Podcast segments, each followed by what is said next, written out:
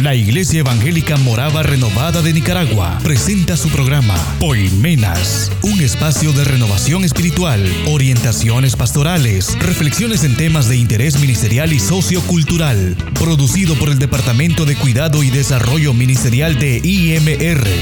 Quédese con nosotros.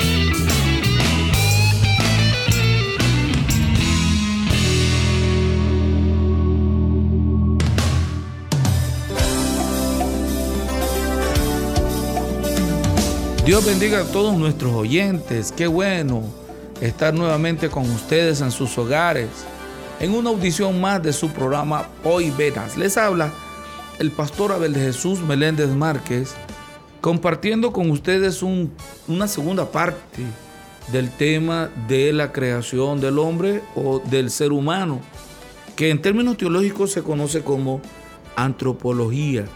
No estamos hablando de toda la doctrina, sino aquellos aspectos de orden fundamental que le van a venir a dar a usted más seguridad acerca de quién es como ser humano, por qué está en la tierra y hacia dónde va. En la anterior edición estuvimos hablando de algunos aspectos iniciales, creencias acerca del origen del hombre, ¿verdad? Y ahora queremos abordar con ustedes cómo está constituido el ser humano y para qué. En este sentido, vamos a usar mucho la Biblia, que es la materia prima, la base de nuestro fundamento doctrinal. Toda la doctrina del cristiano debe de tener su sustento en la Biblia. Lo que dice la Biblia es lo que vamos a creer.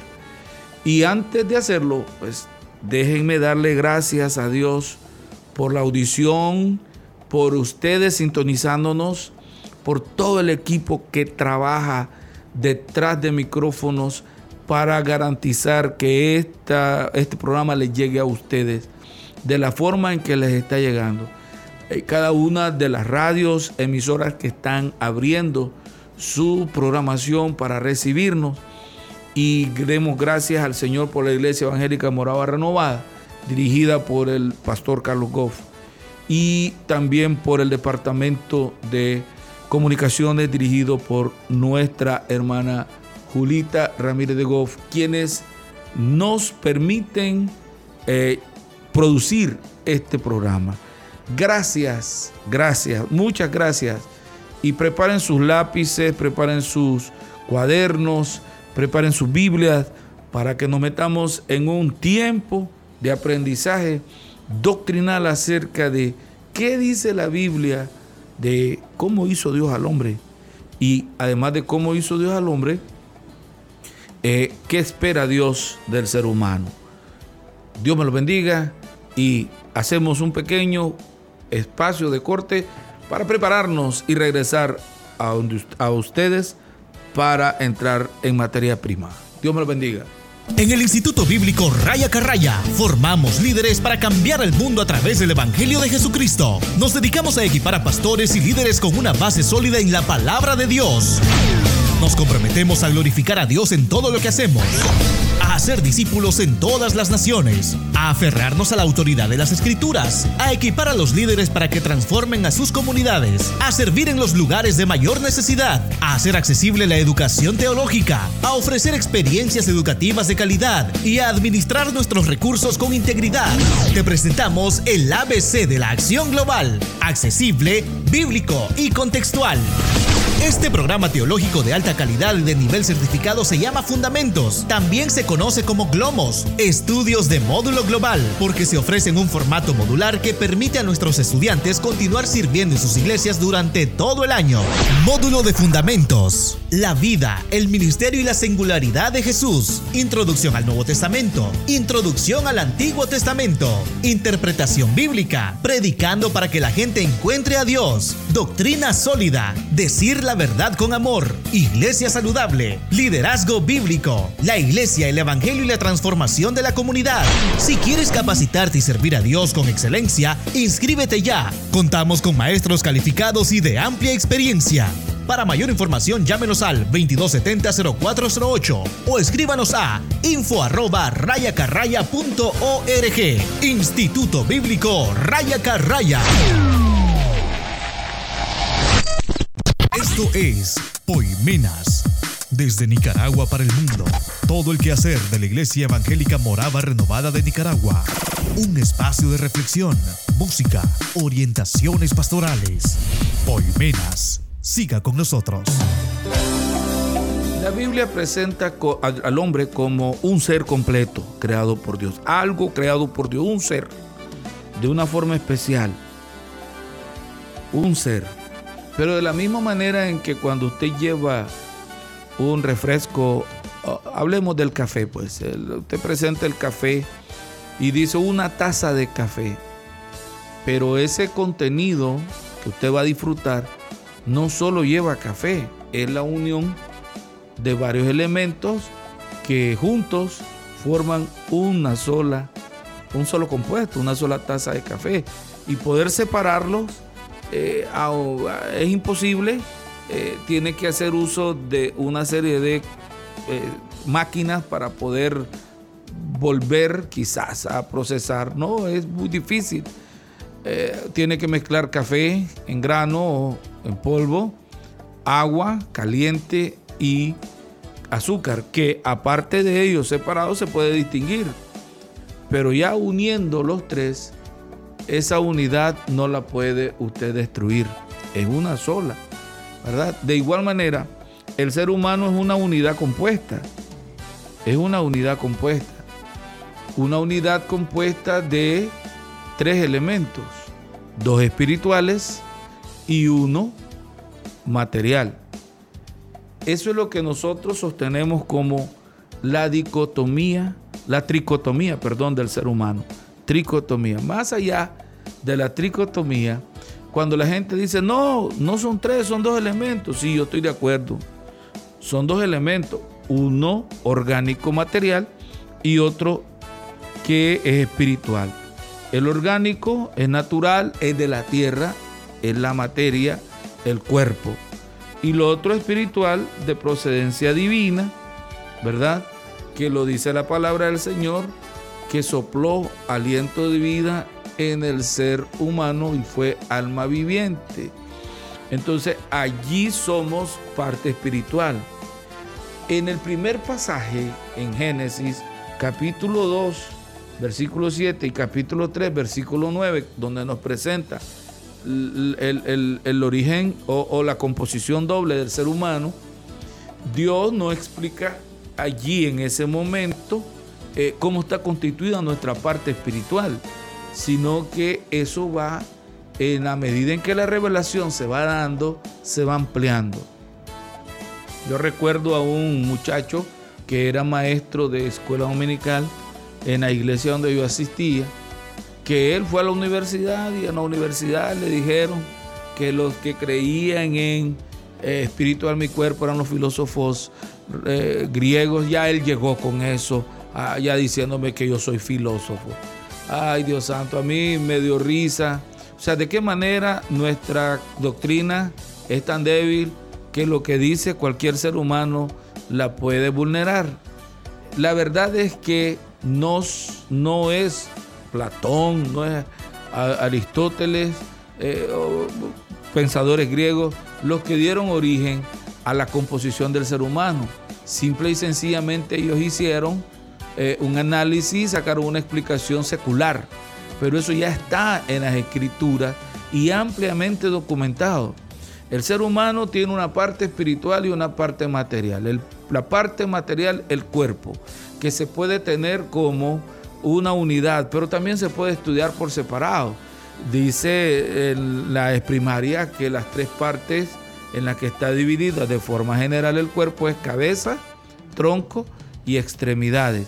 Las extremidades son extremidades superiores, los dos brazos, y las extremidades inferiores, las dos piernas, ¿verdad? Los dos pies con los que nos movemos. La cabeza, el tronco y las extremidades. Pero a su vez, tanto la cabeza como el tronco y las extremidades tienen algunos órganos, algunas partes que son objeto de estudio y especialización. Esa es nuestra parte material, que después estudiaremos cuál es el propósito de Dios para nuestro cuerpo. Y también está nuestra parte espiritual. La parte espiritual nosotros la entendemos parte material, parte espiritual, ahí está la dicotomía del hombre, pero esta parte espiritual nos enseña que no es solo una, de la misma manera en que el cuerpo tiene cabeza, tronco y extremidades, nuestra parte espiritual tiene dos componentes, espíritu y alma, espíritu y alma.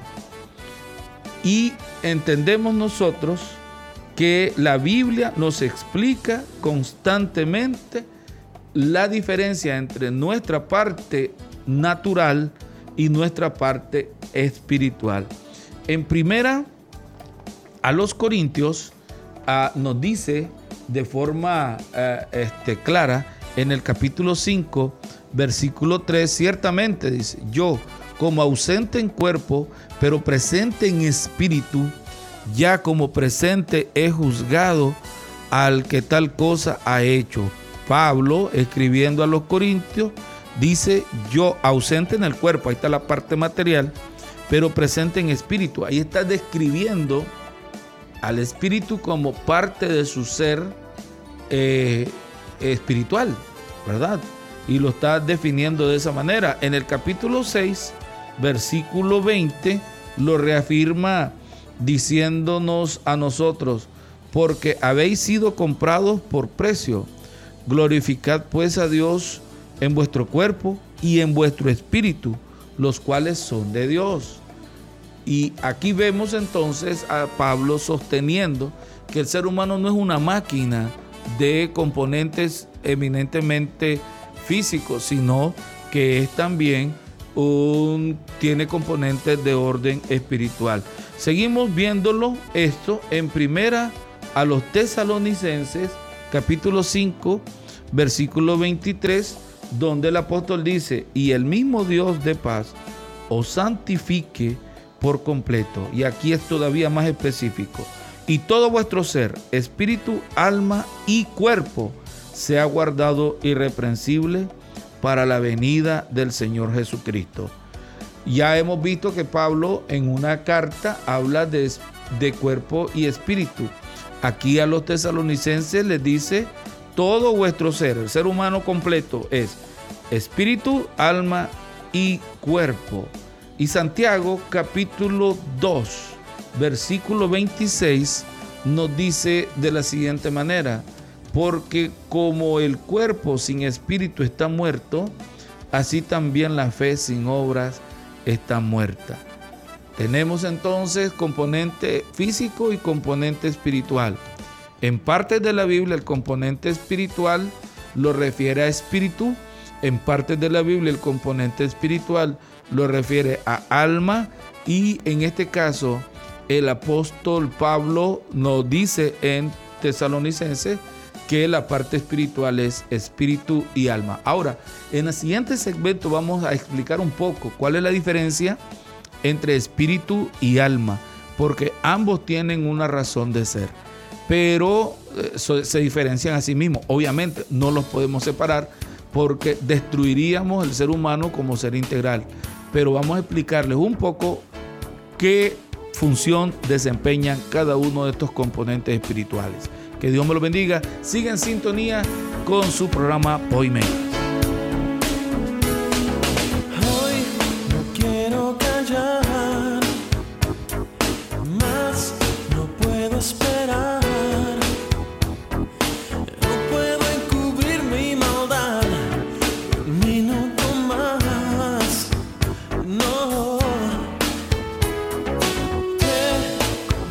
Señor, que te me aparté.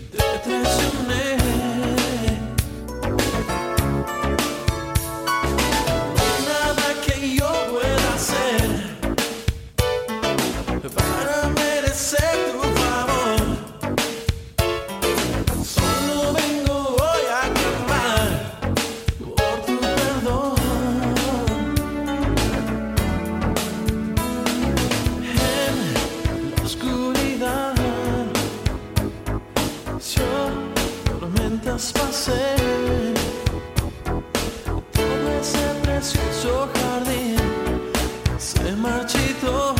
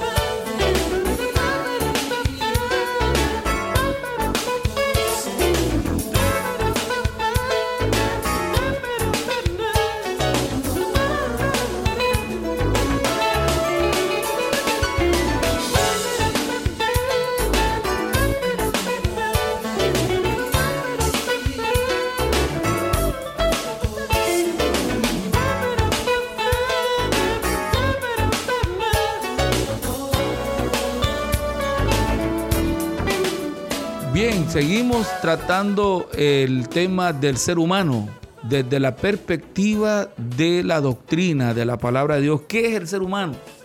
Y aquí vemos el tratamiento de la parte espiritual del ser humano. Además del pasaje de Pablo en 1 Tesalonicenses, capítulo 5, que nos habla de que todo nuestro ser, todo vuestro ser espiritual, mi cuerpo, sea guardado irreprensible para la venida de nuestro Señor Jesucristo. Tenemos otros pasajes en los que la parte espiritual del hombre, la Biblia la enseña que no es una, sino son dos componentes. Aquí vemos en Lucas capítulo 1, versículo 47 y 48. Bueno, vamos a leer del 46. Al recibir la noticia de que ella había sido escogida por Dios para ser el instrumento a través del cual Dios se encarnara, y se hiciera hombre para venir a redimirnos, María expresa agradecimiento al Señor y dice: mi alma engrandece mi alma al Señor, y mi espíritu se regocija en Dios mi Salvador. Lucas capítulo 1, versículos 46 y 47. Dice claramente María: engrandece mi alma al Señor. Y luego dice: y mi espíritu se regocija en Dios. Fíjense bien, no dice: engrandece mi alma al Señor, mi espíritu se regocija en Dios. Porque si fuese así, entenderíamos que está hablando de un mismo elemento, el alma y el espíritu, la misma cosa. Pero quiero detenerme rápidamente, pues, porque tenemos poco tiempo, pero acompáñeme usted en la lectura. Dice acá: entonces María dijo, ¿qué es lo que dijo María? Engrandece mi alma al Señor. ¿Quién engrandece al Señor? Mi alma. Hay un punto y coma posterior, señalándonos que termina un concepto. Pero después del punto y coma hay una conjunción copulativa, la I. La conjunción se tiene como objetivo enlazar dos elementos diferentes dentro de una misma relación. Si yo digo Pedro y Juan son apóstoles del Señor Jesús, estoy estableciendo que dos personas diferentes, Pedro y Juan, comparten un mismo principio, un mismo componente, que es apóstoles del Señor Jesucristo.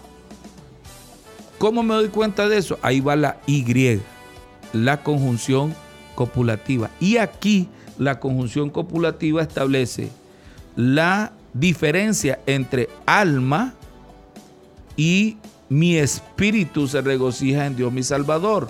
Alma y espíritu, dos componentes diferentes que son enlazados a María por la conjunción y. Entonces, María tenía alma y María tenía espíritu, y ambos elementos son dados al Señor, al Dios Salvador. Así es que no solo Pablo, sino María dejan claro el componente espiritual, alma y espíritu, ¿verdad? Lo deja. Y en Marcos capítulo 12, versículo 30, lo dice también la palabra del Señor de la siguiente manera: y amarás al Señor tu Dios con todo tu corazón, con toda tu alma, con toda tu mente y con todas tus fuerzas. Amarás al Señor tu Dios con todo tu corazón. Ahí está el componente material. El corazón es parte del cuerpo. Y cuando habla entonces de tu alma, es tu parte espiritual. Y aquí viene la explicación de cuál es la diferencia entre alma y espíritu. El espíritu fue dado por Dios, y lo dice la palabra del Señor, ¿verdad? El espíritu fue dado por Dios, y Él fue el que lo creó y lo colocó en el ser humano con ese soplo de vida dada al ser humano, ¿verdad? A Adán, y que es transmitida a nosotros. El espíritu lo da a Dios, y gracias a ese componente es que nosotros tenemos relación como seres materiales con Dios, que es un ser espiritual. Entonces, la función del espíritu es acercarnos a Dios, permitirnos tener comunicación con Dios, entender a Dios, ser partícipes de la manifestación de Dios. Como los animales no tienen espíritu, ellos tienen alma natural, alma mortal, alma terrenal, que muere con ellos, no vive después de la muerte del cuerpo del ser humano. ¿Alguien ha creído que las palomitas y que los animalitos van al cielo? No, al cielo no van, los animales mueren, su alma con su cuerpo. El ser humano no pasa eso, gracias a que Dios sopló espíritu en ellos.